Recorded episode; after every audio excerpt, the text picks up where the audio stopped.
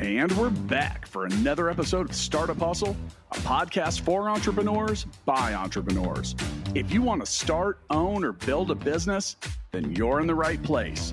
We bring you the real truth about what it's like to take something from concept to launch. From growth, innovation, experience, failing, or winning big, we've got you covered. So let's get down to business with another episode of Startup Hustle brought to you by Fullscale.io.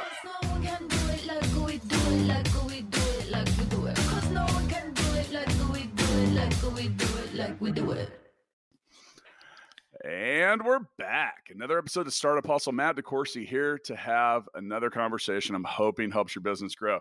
Now, for those of you that listen a lot, you know that I'm fascinated with creativity and innovation, especially the on off switch that some people have. And that's what we're going to talk about today. Uh, you know, it's it's very difficult to just suddenly be creative. Uh, telling a creative person to quote be creative is like walking up to a comedian and saying say something funny. It's not as easy as it sounds. Now, before we get too far into this, I do want to let you know that today's episode of Startup Hustle is sponsored by Tesseract Ventures. Tesseract Ventures helps companies become smarter, better connected, and more efficient through next generation robotics, 21st century software, and radically connected platforms. You can visit tesseractventures.io to learn more or scroll down and click the link in the show notes. Now, as promised, I've got a subject matter expert with me today. Joining us is Nir Bashan. Nir is the CEO and founder of the Creator Mindset Consulting. He's got a great new book that just came out, I'm going to give him a chance to tell us all about that. Joining us from Orlando, Florida. Welcome to Startup Hustle, Nir. Thank you, sir. Good to be here. Yeah, and I, am really excited to talk about this. This is, uh, as I mentioned before we hit record, this is a a subject I've been fascinated with for a while. But before we get too far into that, let's get a little bit about your backstory. Yeah, sure, man. Uh, so i have been a serial entrepreneur my whole life. Um, I started my first business when I was nine years old in Los Angeles. Uh, not to date myself, but you know, it was the mid '80s, and people would go and buy like a shiny brand new Pontiac 6000, you know, and they were like, yeah, best car ever, you know, Pontiac. And, uh, I would go door to door asking them to wash it, you know, we'll go door to door and people be like, no way, I just spent, you know, $8,900 on that brand new Pontiac. There's no way I'm giving, you know, some punk kid the keys. Um, and so I learned at my first, first ever enterprise that I needed to be creative in order to do well. And so we ended up, you know, offering people other things like uh, I'd wash trash cans and I would help people do, you know, clean up and do all these other things. And, you know, fast forward to today, uh, you know, I've run many companies and I've owned my own. And it's amazing how much I've learned going door to door washing card that still applies today, right? I've signed countless, just like you have, Matt. Man, you you've signed countless master services agreements, right? Countless uh, uh, statements of work, and yet you know what a client ends up wanting you need to be a little bit more creative than what kind of in the letter of the offering. And for me uh, that was born at a, at a young age and has carried with me throughout my entire life. I am always looking for people that are doing well uh, those people generally are creative and people who don't do well generally are not. So i've dedicated my life to becoming more creative in everything that i do well, let's talk a little bit about the book that you just published. It's called The Creator Mindset, which we're uh, stealing the title of for today's episode. And I'd like to just hear more about what that means to you and what the book is about. Yeah, so the book is about how to be more creative at work. I, uh, Matt, am a serial entrepreneur, right? So about six, seven years ago, I looked at the market and there was zero books on the how of creativity. Everything was on the why. Why should you be creative? Oh, it's great. Why? You know, and I read every book on the in the marketplace and every book would like super exciting, but then it got to the end and I couldn't have any action items. I couldn't start doing. And so I pitched this idea around. We got four different um, major publishers in the US that were like, yes, this is the right time for a how book. And so it's 92 tools to unlock the secret to innovation, growth, and sustainability. Um, the, it's only been out two weeks now, and the feedback so far has been amazing. Uh, everyone from Bill Taylor, who is the founder of Fast Company, um, loves the book. Um, General Stanley McChrystal uh, gave me a, a really nice endorsement. And so it's basically a guide to how to make creativity happen and i have some controversial thoughts about creativity that that are in the book that have i think pushed some some readers outside their comfort zone but that's a good thing because i believe that uh, creativity comes from moments where you're not comfortable. I, I couldn't agree with that last statement more. I mean i think that that it's it's well discomfort in general causes a lot of innovation. I mean, that's pretty much the definition. I mean, it's a very it's a synonym of disruption. Uh, now, as far as creativity, now so much about uh, everything shifted to why. Everyone wanted the why of everything, and a lot of stuff got it, it stayed away from how.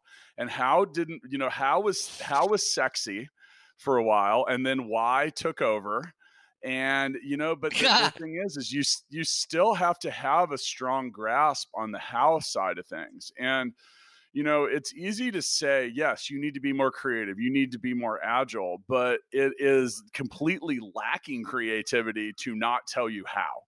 And right. and so i appreciate i appreciate your approach with that. And you know when it you know, I want to talk about the controversial things more than anything else. You really right there, but th- that sounds like the most fun thing right. we can talk let's, about. Let's dive in, what man. I'd like to, what I'd like to ask you is, did you find so? Uh, you know, I've written three books myself, and and the best part about writing a book is definitely finishing it. Um, says everyone. But with that, you usually unlock a few. You unlock a few different things, and you find out some stuff about yourself and about different people. And writing a book is an interesting research project.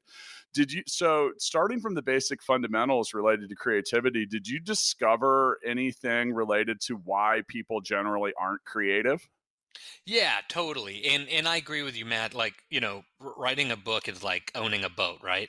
It's the first day that you get it and then the day that you sell it are your two favorite days of boat ownership. That's exactly what, That's you know, writing yeah. Yeah. Um yeah, so I found that um, you know, uh here's the thing, right? I traced it back and, and we did extensive research on the book. It turned out that 50, 60, 70,000 years ago, we were you know, early man lived to like 22. I mean, seriously, man, we, we were just decimated by, you know, the climate, by beasts that were way more powerful than we were. And so, you know, what ends up happening is when you're living, you know, 20 years tops, uh, you get into routines of comfort. That comfort breeds predictability, and that predictability makes it ensures that you'll live. Okay. And so here we are today with a very similar mindset and a very similar construct. And yet, you know, we get an email that we don't want to answer. We get this like pain and we're like, ugh. And that same pain, that same trigger of hormone or, you know, um, that sort of feeling that we get is the same thing that you know we had 50,000 years ago that triggered us that said oh you know, if you open this email and you respond to this person, you know, you're going to die. And so today we still have those triggers that protect us from uh, from staying alive and protect us from dying. And those are the things that we uh, today uh, carry with us in everything we do. So we're afraid to take risks. And because we're afraid to take risks, we don't get creative about on anything. Um, I talk to countless businesses across the U.S. I work with you know everyone from AT and T to JetBlue, Microsoft, different you know Fortune 100, 500, and I work with you know small companies too. And I find consistently over and over that people are too afraid of being creative because they figure that what worked yesterday will work tomorrow and that will continue on forever. But a lot of people got their world super rocked, man, when uh, when COVID hit. And so I argue that if you're not consistently creative, you're going to get left behind in the dustbin of history. So one of the, and I, I, agree with you, and I think that that fear of failure, and uh, you know, I and creativity. If if you are truly being creative and not just repetitive, meaning just not you're not just mimicking what someone else did, you usually subject yourself to a little bit of of commentary um, from peers, the industry. I mean, there's a lot of different stuff, and I think that that fear of failure is what you were just describing. Um, so yeah, I can buy into that. I think another thing is is well, you know, creativity in general is something that some people are wired a little. They have a few more wires running into that part of the brain. Um, I think it comes with uh, with certain personality styles a lot more than others, which is fine. Um, and you know, it, now the the real question is is if you're someone that has an ability to do that. Now, have you always considered yourself to be creative? I have, you know, uh, and I sort of wondered why. But he, here's uh, you want to start stepping into the controversial parts. Should yeah, we go yeah, there? Sure. Okay, yeah, so here's here's a controversial thing uh, that I say. Um, I think, and I've proven it as best as I could, that everyone is born creative, no matter who you are. Uh, no matter whether you think you're creative or you don't think you're creative, or you think that you know uh, you're like a superstar of innovation or you're the last thing from it every single human being on earth was born creative. And somewhere along the way education schooling the military uh, you know grad school, uh, heaven forbid business school, has kind of taken you off that path of using creativity to solve problems and has forced you into analytics. That's something that I say that gets people a little bit uh, uncomfortable uh, because they tell me, Nir, I don't play an instrument. I don't know how to play the trumpet. I'm not creative. But it turns out that controversial point number two that um, art music and all that stuff is but 1% of the entirety of the creative spectrum. It is just a little portion of it. Yet most of us are introduced to creativity through um, art, right? We're, we, we, we, that's how we feel creativity or whatnot. Yet, um, yet it's it's tragically a very very small small small portion of our entire creative potential. So how about that, man? It, Two of them. Boom, right well, there. I mean, I, I don't, I don't, I don't think that's highly controversial, though. And and now I can see why some people would feel that way. I mean, I it makes people that, uncomfortable. Yeah, I can see that, and I think that the analytics side, I could see that in business because you know so much of of what we're trained to do, often in school, is related to just baseline. What are your KPIs?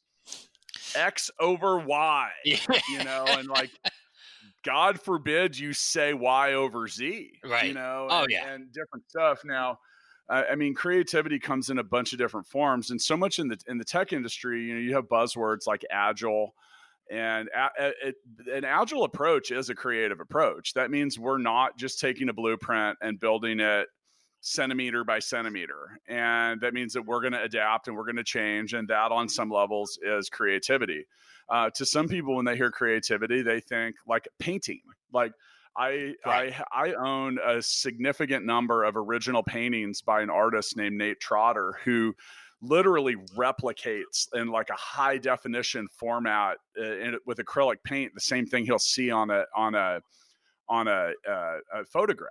Now the question is, is is that creative or is that just replication? Now I can't do it. I couldn't even right. come close. Like right. it's shocking. So, you know, and then so there's something that connects between his head and his hand that allows him to do that. Yes. But you have to see things differently. It's the same thing with someone that writes code and innovates something. And, you know, like here's another thing too is like a lot of people want to get into uh, the AI, the machine learning. You know, you have things like chatbots and stuff like that. You have to have a level of creativity just to do some of that because – nothing will stump you more than say, oh well what would our response to that be and you're like huh uh, I don't know, Yeah. what would a person say? You know, Right. and and so there's you know the the create creative side. Now I think that those. So one of the things that I found, and I mentioned earlier, connection with the music industry. Now, you know, I worked for a musical instru- instrument manufacturer for eight years, and I also worked in the live event ticketing industry for a similar amount of time. And my relationship, I got to know people in the music industry, so I started asking, like ro- literally, like rock stars, um, you know, how do you do it? Like, what makes you turn it on? And one of the things that was a bit of a recurring theme was they never let themselves get so far away from that creative place mentally Yeah. that that they were far away from it when they needed to get back into it and I, you know so you know you see these guys if you're around and most people don't see this because you don't go into the show until it's about to start and everything like that Right. but Right. you'll see that during the day a lot of these the people the performers they're not doing a lot of things like they're not carrying in gear they're not setting it up and you see a lot of times it looks like they're practicing so I've asked him, like, well, are you practicing? They're like, no, I'm just trying to not be so far away from where I need to be when the spotlight shines on me. So Yeah. I think that what you said with the the the training and the upbringing and creativity is that we don't push people into that space and we don't keep them near it enough that when you need to access it if you're not doing creative shit all day and then all of a sudden you're like you have to walk in the other room and it's like i said at the beginning of the show it's like do something creative you know it's like uh, the, the mindset has well that, well that's a, that's a funny thing i've actually talked to like touring comedians i'm like what's the most annoying thing and they're like people walk up to me all the time and they're like say something funny i'm like yeah, you know so but th- but it's the same thing it, it, so do, do you think that that keeping yourself are, are there drills is there training like yes. how like yes, what's the how Yes. like it's Yes, yes, yes. Okay, so, let's yes ta- on let's everything. talk about that a little bit. So, Totally. so, so my my my research with the musicians is proving is is running parallel with some of the stuff in your book. Then, oh, no Meaning, doubt. like, okay, well, let's talk about that. No doubt. bit, I worked- think that so that- I think that's an important thing. Totally, man. Yeah, I'm, I'm with you. I worked in music too. Uh, I worked with uh, hip hop artists, a lot of hip hop artists. Um, I worked with Rod Stewart. I worked with KRS One. Uh, I was in LA for 38 years. I worked in Hollywood, and I noticed that. Rod, Rod Stewart is my favorite hip hop artist. yeah, he's a good. He's he's got some good rhymes. Um, and and so I discovered that you know, and, and I work with other people too. You know, the one hit wonders and and stuff like that. And I noticed that there's two kinds of people, right? One, they're the people that exactly what you're talking about. They have a process. They have a predictable way to get creativity going and the other people are on drugs or alcohol and that's their way to get creativity going and so you don't need to be on drugs and al- and alcohol to be creative you just need a routine and a process i talk in the book about my routine and my process and then i've honed over 20 plus years and it's basically to break down what you are doing into three categories right the first is the conceptual level of your product or service the second is the idea uh, which is like the middle level. And finally, I have the execution, which is the exact product or service that your uh, career or your business provides. And I, I give people pens and I give people a sheet of paper. Listen, my stuff is about doing. If you want philosophy or whatever, I'm not your guy.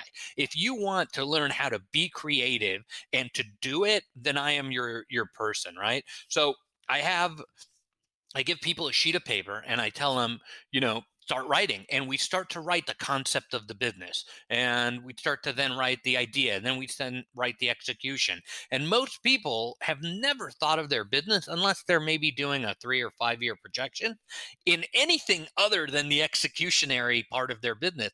It's amazing, Matt. Like most people only stay at the atomic level where they see a bunch of atoms, but they can't see what those atoms make up.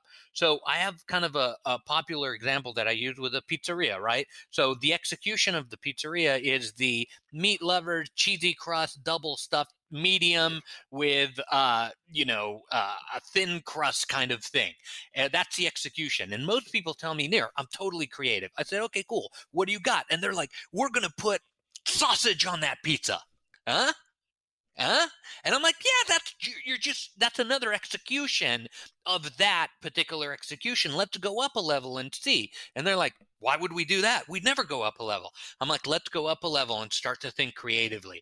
And I literally help people understand that you know, instead of pizza, maybe we should start looking at, you know, something different. Maybe it's a calzone. Maybe it's a uh, a, a different approach to Italian food. Maybe it's fresh Italian. Maybe it's you know not using preservatives. And they go, oh, interesting. So if I not use preservatives, that's the idea, right? I say, yeah, yeah, yeah. And I'm like, what execution can you come up with? Well, they're like, well, maybe like a you know a healthier alternative to pizza or something like that. I'm like, boom, that's creativity. And then I've worked with businesses. Uh, all the way up to the to the concept level where they change really their identity of who they are and are able to fit the system into execution which gives them you know totally different products and services. So listen creativity can be taught it can be learned and it can be predictably repeated, turned on, like you said, Matt, whenever you want it. You just need the basic tools of how to do it. And I'm shocked, dude, I am shocked that nobody did this before. I'm shocked that I'm the first guy to write this down in a book. It's shocking to me um, because it's so valuable and because it's so easy to do. Um, and every tool is free. It's just mindset shift. It's just perspective shift, looking at things a bit differently, a, a bit with fresh and new eyes. And for me, that is exciting. It's it's my life's work, and I really, really get excited when people start to think differently about their product or service. You know, and we were, we were, and I want to get into to more of the 92 things that are in your book, but I also want to thank our production staff for correctly aligning sponsors with our episodes because once again today's episode is brought to you by tesseract ventures. If, if you believe there's nothing more human than technology go check out what the inventors engineers and creatives are building over at tesseractventures.io from robots to flexible tech solutions for construction and beyond the tesseract team dreams it and makes it come to life um, it was a very very uh, timely and uh, appropriate placement of yeah of our episode sponsors and you know that and that that is an interesting company because it is built all around creativity they cool. have different labs and things that they focus on and they make everything from toys to robots and it's really cool I, wow. I'm, I'm, a big fan of what they do um, and and you know you talk about that I, I've gotten to know their founder quite well and we have conversations about creativity and what it takes to innovate and you know sometimes it's it's well for those that that have in my opinion as uh, all right for me personally i get so many ideas that run through my head i got to figure out a way to filter out like 99 out of 100 uh, sometimes just to keep my own sanity because it starts rattling yeah. around in your head it's kind of like having a bunch of marbles in a in a dryer or something and you know so you're trying to get those out. What how do you feel about like what are your thoughts on on that filter? Like because like i said with creative people you often have so many things going on and so much stuff comes up. How do you latch on to to what's worth continuing to be creative with and what isn't? So it's a really good question right? You're you're on um you know more on the creative side of that of that split of that spectrum and that's a wonderful thing. I advocate for people not to be too creative and not to be too analytical. I feel that the human mind is best in balance in the center, right? You, you, and I both have that friend who's brilliant, like super creative, and he's still living in the basement with mom and dad. Uh, I'm sure your listeners can agree. And then we all have that friend who's super analytical and couldn't come up with an idea to save his or her life, right? So I don't want people to be on the extremes. I want people to grab the best from the analytics, grab the best from the creative, and come to the middle. Matt, I did a, uh, a keynote for realtors, and I had a lady run up to me afterward. This is February now, right before COVID hit, and she was a realtor, right? And she's like, uh, Nir, you know, uh, I got a million ideas. ideas are not my problem. I said, okay, tell me about them. She's like, no problem. So I, this is what I do. It's crazy. I'm number three in my region, number five, and blah, blah, blah. I'm the second best closer in all of the state of you know Georgia or whatever, and blah blah blah. I said, okay, cool, cool. What, what are the ideas? Tell me the idea. She's like, okay, so on the listing, instead of staging, I do this, blah blah blah blah blah. I'm like, cool. What else? She's like, okay, so instead of doing this on the listing, I change it to blah blah blah. I was like, okay, what else? On the listing, on the listing, on the listing. Every idea, uh, Matt, was not a fresh new idea. Again, it was an, a different, slightly different execution. It was just a slightly different execution and not an original enough idea or you know a high level enough idea to to be worthwhile to chase so for you and for people that are super brilliant very very successful I've, I've done a bit of research on the company and very very impressed with everything that you've done with the books um, you know, I would advise that you start to look at those ideas and say to yourself, are these really new and fresh and different concepts and ideas, or are they simply just a bunch of executions that I have that are maybe getting a slightly different flavor? Now, there is a time and a place for flavoring those types of executions. I mean, that is one of the most brilliant things that you can do creatively. But if you literally have 100 marbles in your head and you're trying to quiet down 99 of them so that you can pick the one winner out, I would advise you, Matt, that you start to look at it in a higher level picture and start to understand that the execution might not be high level enough to be guided by the idea and if the idea is able to be uh, um, realized then it will give you manifestations of execution that are completely different. Yeah and you know you talk about the so i ideas are cheap uh, execution is expensive and valuable and, yeah and you know we we sometimes have joked because in the past, you know, Full Scale grew for us so quickly. I mean, a couple hundred employees two years later, and we're sitting there going, man, on some days we have A plus ideas and C minus execution. And, you know, the, the, the greatest idea and the most creative anything isn't worth its weight in in anything if you can't get it to market if you can't do anything with it. Now that's not actually i'm gonna i'm gonna strike that from the record because it's not completely true like you can be really creative you can make a really awesome painting and you can hang it on your wall and your reward might be your enjoyment of what you've created for as long as you enjoy it or give it away to someone. Totally. so like i said i'm gonna strike that part from my record. Now when it comes to business though uh-uh it's uh, it's not how it works. And it was it was funny because i was talking to i was actually talking to lauren conaway one of our other hosts on startup hustle. Yeah. And uh, we were and so look uh, we were just kind of joking about awards and recognition. And I, I said you know the thing with winning awards for whatever it is that you're doing is trying to fit those things in that tube at the drive up teller at the bank. They're so hard to get in there and deposit into your bank account um, uh. and I was, I was, you know, it's just a joke because who gives a shit if you win an award? Like, it's okay. But yeah, that's like the, you know, and and that that's a funny thing because you know I, I am 45 years old. I don't give a shit. Give me your fucking award or don't. Like it doesn't have any bearing on my business on my ego. It's not why I wake up in the morning. But some right. people, you know, when they they and where am I going with this? Okay, so that recognition is often the validation that, eh, or the ranking that some people need to feel that they were creative or they were innovative. And, you know, like you mentioned, the realtors, like I'm number five, I'm number three, I'm number two. I'm like, who cares? Yeah, they're like, into it. You, yeah, it does. But it, that's the thing is, is I don't think that the people, okay, the people that I know that are the most creative, they do not give a shit about any of that. Like they don't care. They just want right. you to leave them alone. Like they don't want to go with they don't want right. to go receive the award because it takes them away from whatever they're doing. And and so and I want to encourage not only you, Nir, but anyone else listening to come uh, join us on uh, the Startup Hustle chat and face on the Facebook group that we have.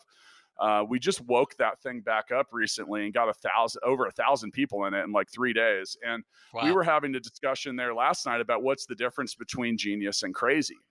and that's that's a that's an interesting dichotomy between the two because it's all about external uh, perception. Like and and I've been asking people that question for a couple years, and the best answer I've I've received is on is who cares and it was given it was given in the context of like who cares? Because if you spend time worrying about it's all it's all out external perception.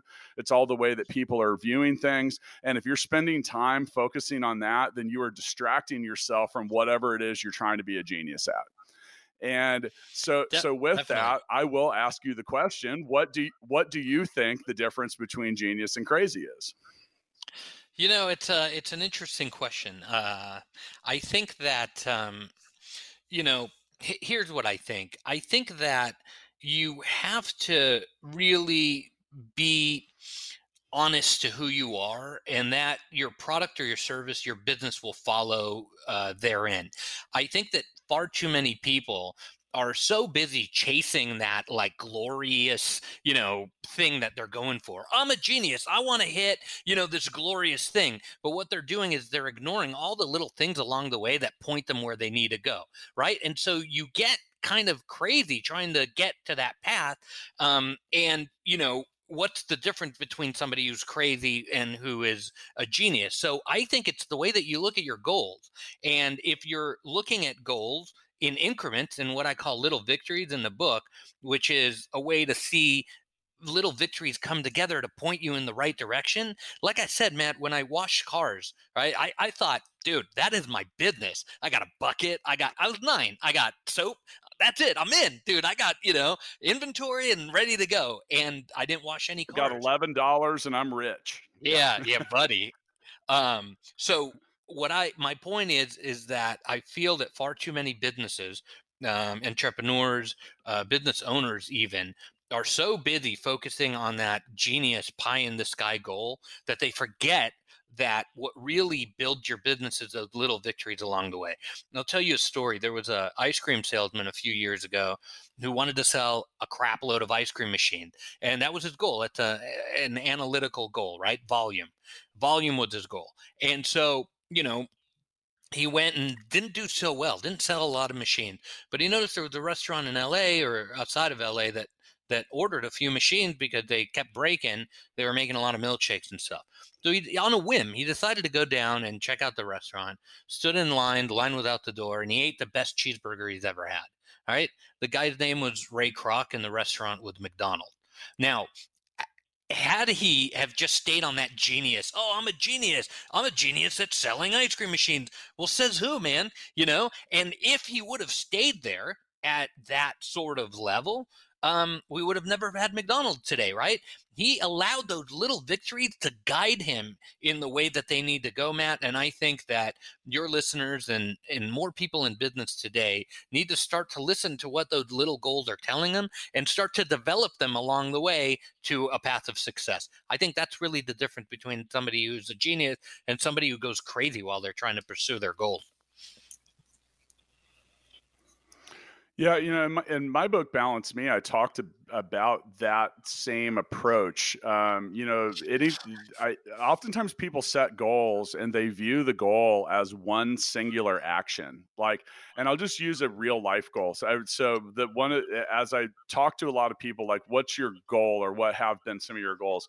Buying a house is a big one for just people in life. Yeah, and, yeah, yeah so they'll say my goal is to buy a house well here's the thing is anybody that's bought a house realizes that that is like a whole bunch of little actions that stack up to that final result. Yeah, mini goals. Much like you talked about with you talk about with the uh, with the approach to creativity and, and these little victories you know you need to be detailed in your approach to getting that stuff done and in that same and then you know so then i would ask people i said well what's preventing you from getting your achieving your goals and they overwhelmingly said well i don't have time i don't have time to do this i don't have time to do that and I, I, realized that it wasn't that they didn't have time it's just that we were choosing to use our time inefficiently or uh, investing like spending time chasing low value activities now you know, I'll give you an example. My wife wants to learn how to learn how to speak French, so she got the Duolingo app on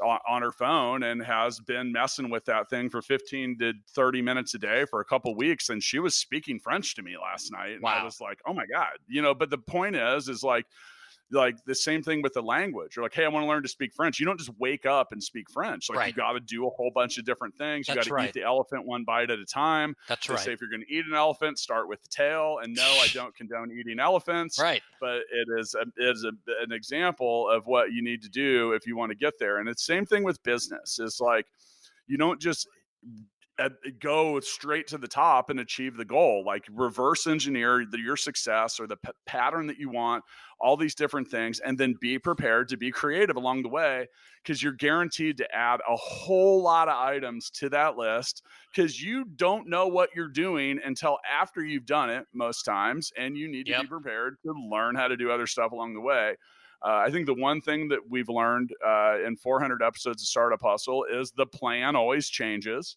Yeah. we love quoting mike tyson everyone had a plan until they got punched in the face Right. so you got to be ready, and like that's that is a that is a level of creativity and something that you need to consider on, you know, like a lot of different levels. So you know, I mean, all important stuff. Now, before we get to the to the the thrilling conclusion here on Startup Hustle, I do want to remind you that Tesseract Ventures is a sponsor of today's episode of Startup Hustle, and Tesseract has brought Silicon Valley innovation here to the Midwest, where I am located. And they enable businesses just like yours to defy the boundaries of space and time through next generation technologies. Visit tesseractventures.io to learn more, or you can just click the link in the show notes. Now, speaking of links in the show notes, we got one for Nir. You can go to nirbashan.com. You can learn more about him. You can buy his book. By the way, I did just buy your book. So in Cool. some ways you got paid. You got paid to be on the show today. Yes. Congratulations. You are- 62 cents. Yeah, buddy. that, that's why I own my. That's why I don't use big publishers. Right. Yeah, I noticed but that. Do you have your own publishing wing? We yeah, we just you know with all all of mine, we just did it. I hired an editor and we Good. ended it. you Good, know, yeah. And and some of that. Now that said, I get seven dollars a book. Yeah, good for you. Um, but I also don't have the power of a major publisher prom- Yeah, I- promoting my shit. So I had a really good uh, experience at McGraw I will live the rest man. of my They're- life they're not really knowing if that was a good or a, yeah, yeah, yeah. And that's I just, I, you know, I, I, it's funny. People ask me a lot. They're like, "You've had three books that were number one on Amazon. Do you make a lot of money selling books?" I'm like, "No, no, don't write a book. If your big plan is to write a book and get rich." it's not going to be from writing the book, probably. Like, Right, it's that- just the that's a way. good- there, one one point four Good million advice. new books come out every year. You are a drop of water in the ocean on that one, and that's piled upon all of history's literature.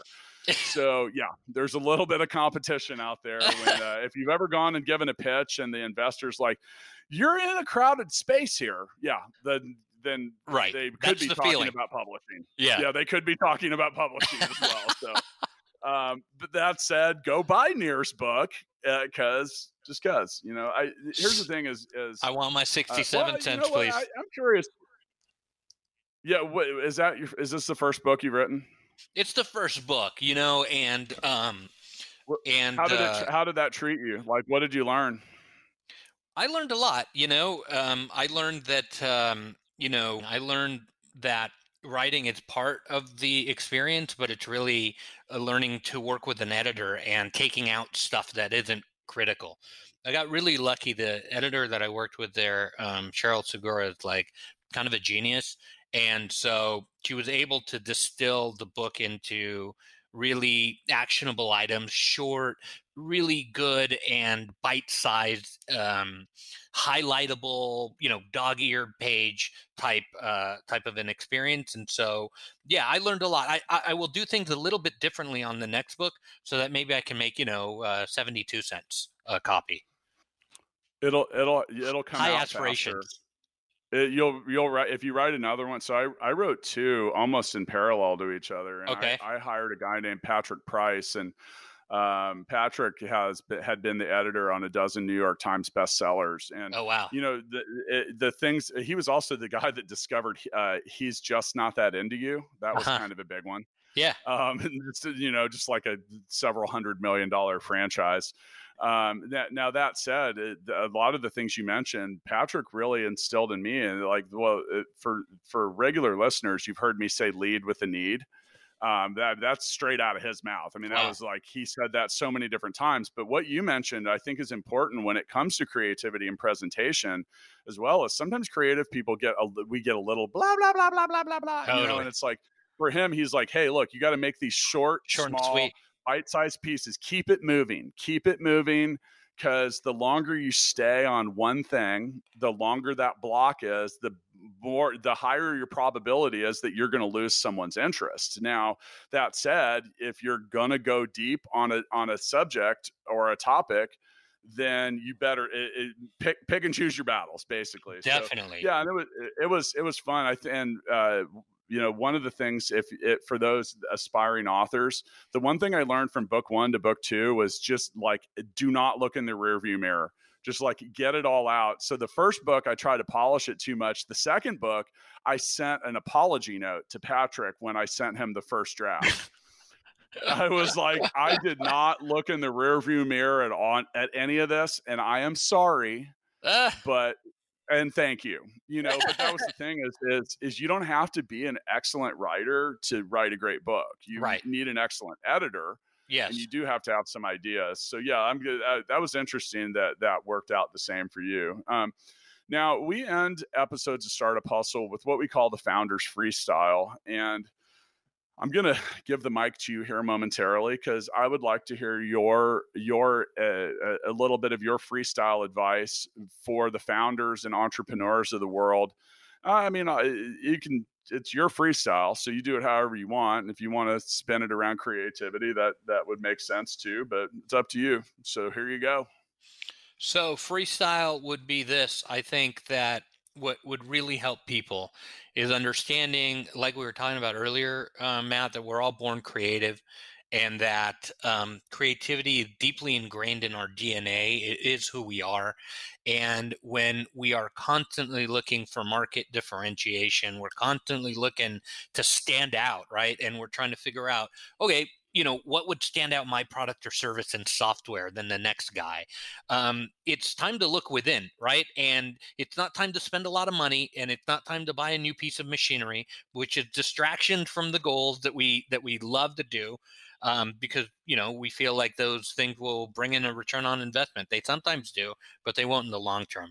What you need to do is really look within and listen to that voice telling you who you are, and start solving problems in your business with a different mindset, and that will open up opportunities that are unbelievably uh, lucrative if you just allow it to do so.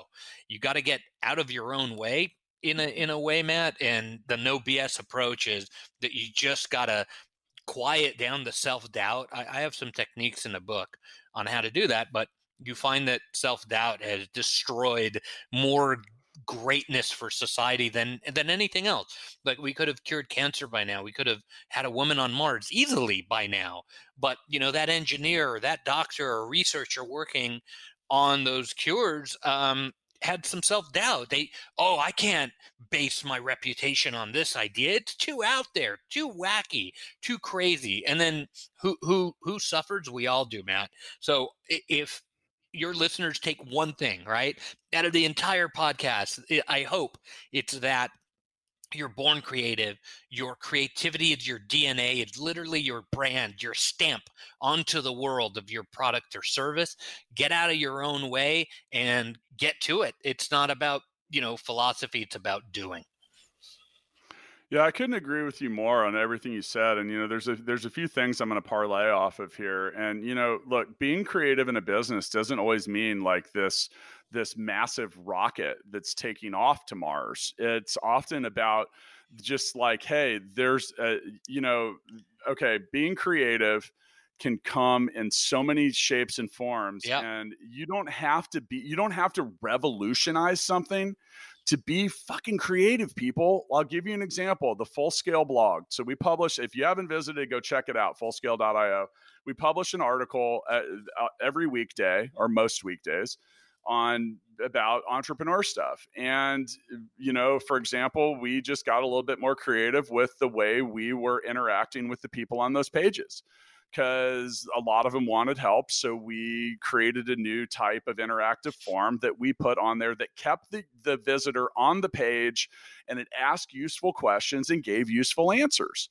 Now, that said, overnight, our quote lead gen went up 400% and it looks like it's and it looks like it's staying there. And you know the thing was is that just required a little bit of creativity. Now that wasn't now here's the thing is is that little tiny slice of creativity does that have a possibility of having a massive impact on my business? Uh, if lead gen's up 400% i don't see how it couldn't so you know but it did take a little bit of creativity. I had to th- i had to go look for something because i'll give you an example like if someone goes to they visit a blog article they might not even know what you do they they leave the page whatever you're wanting them to go to another page to another page and then find a contact form. Like right. why not just keep them there and you ask useful questions that say hey do you want us to send you suggestions for what your software team could look like? Right. As a matter of fact i would really enjoy that. Yes. So you know but the thing is is i just had to go out and it took me a little bit to find exactly what we needed or wanted and then honestly it took me longer to customize it than it did to find it.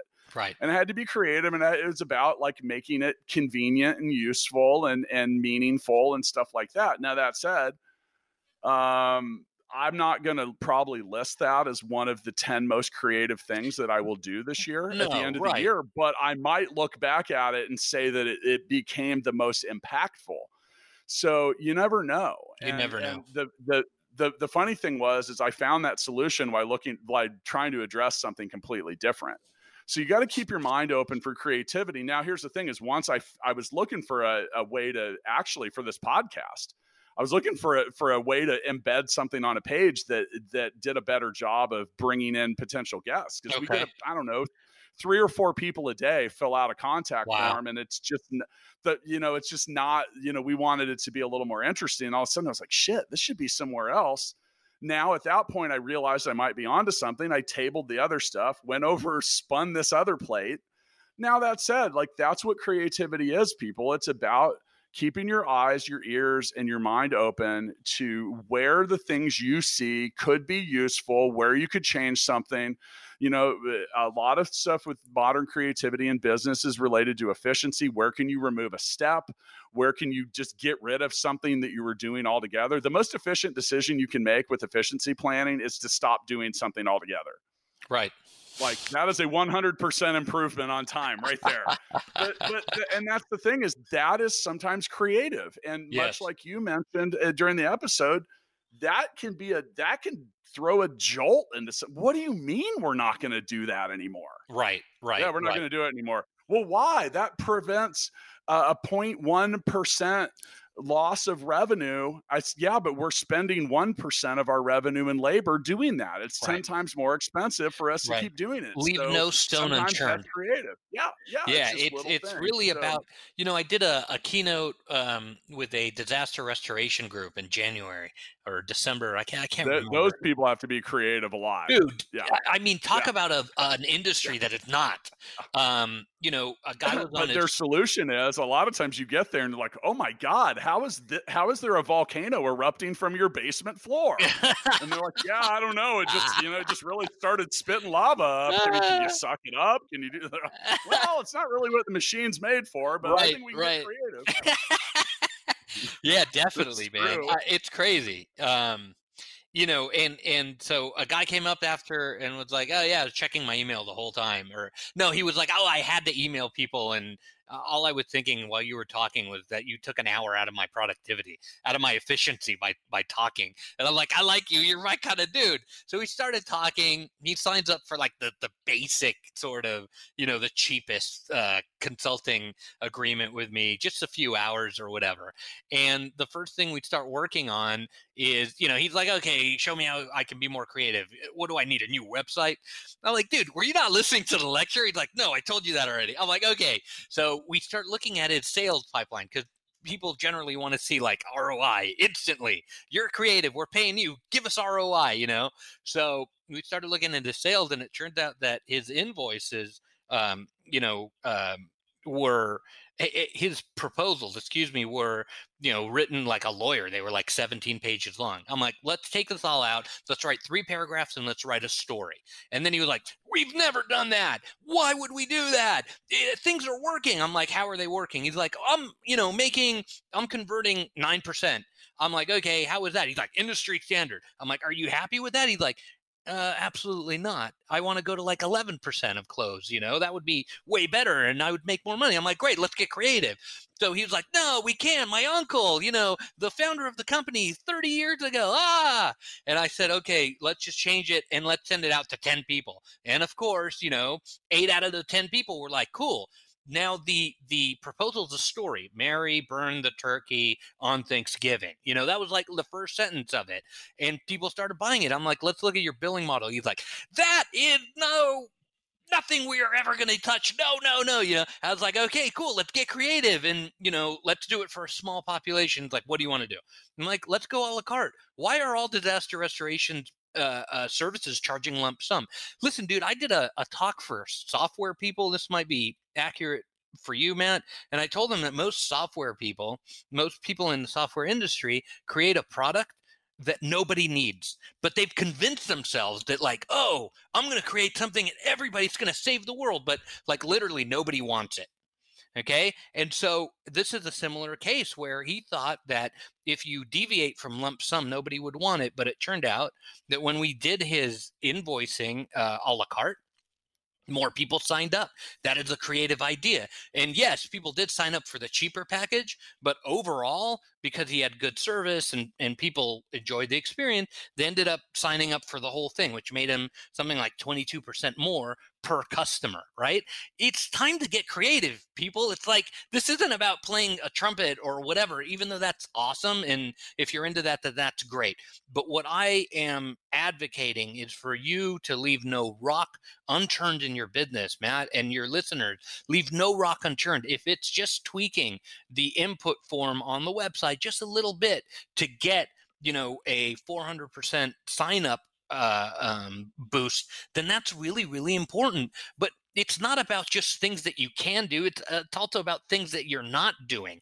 Um, what are you in your business today um, not looking at that could spend uh, could benefit from a spend of some time and creativity on in order to maximize its potential. I think it's right there for the taking. You need to look the entire pipeline of your business and start to inject leave no rock unturned. Inject creativity at every single turn and where something might get you a 0.5% gain here or a 1.1% gain there stuff starts adding up and pretty soon you got a very nimble, effective machine. And that's Nir Bashan, everyone, the author of The Creator Mindset. You can learn more about Nir Bashan by clicking the link in the show notes. Now, look, dude, I'm all fired up. I want to go do some creative shit. I want to make some money. All so right. I'm going to see you next time. For sure, man. I'd love to be back. Startup Hustles brought to you by Fullscale.io, helping you build a software team quickly and affordably. Make sure you reach down and hit that subscribe button, then come find us on Instagram. See you next time.